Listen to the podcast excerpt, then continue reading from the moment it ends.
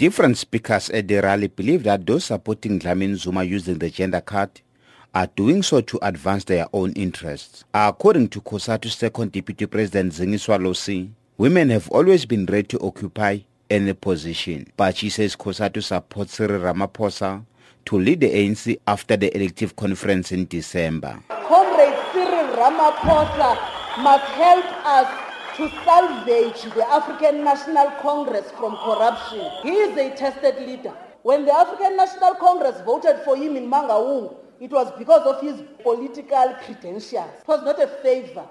This call, the ANC is ready for a woman president.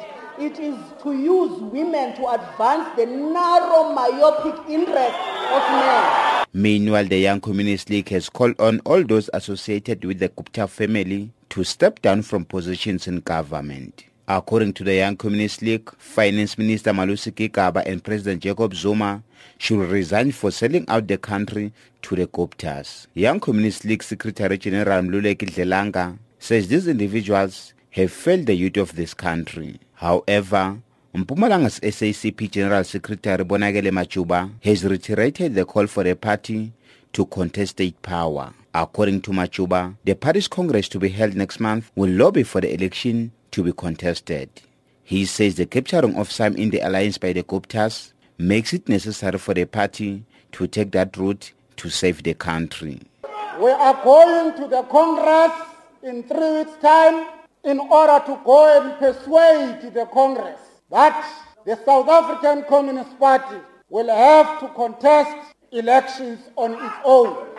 And we have taken that decision, having looked at all the challenges that our leader of the alliance is facing. If the leader of the alliance can be able to rebuild itself and become the ANC of Nelson Mandela, the ANC of Oliver Tambo, and defeat the Premier League, maybe we can look back at our decision. ANC NEC member Aaron Motsoaledi called on all members to be guided by the party's policies in electing leaders. The eye of the needle goes further to say then, if we're to pursue this national democratic revolution, what kind of cadre do we need to lead us? Who must then lead us? Says, as a revolutionary organization, the ANC needs revolutionary cadres and leaders. It should put in place leadership collective that satisfies the character of the ANC as defined as revolutionary democratic movement non-racial, non-sex, and prosperous. So we need revolutionary leaders who fit that, and we need leaders that should understand ANC policy. The Young Communist League is committed to continue fighting corruption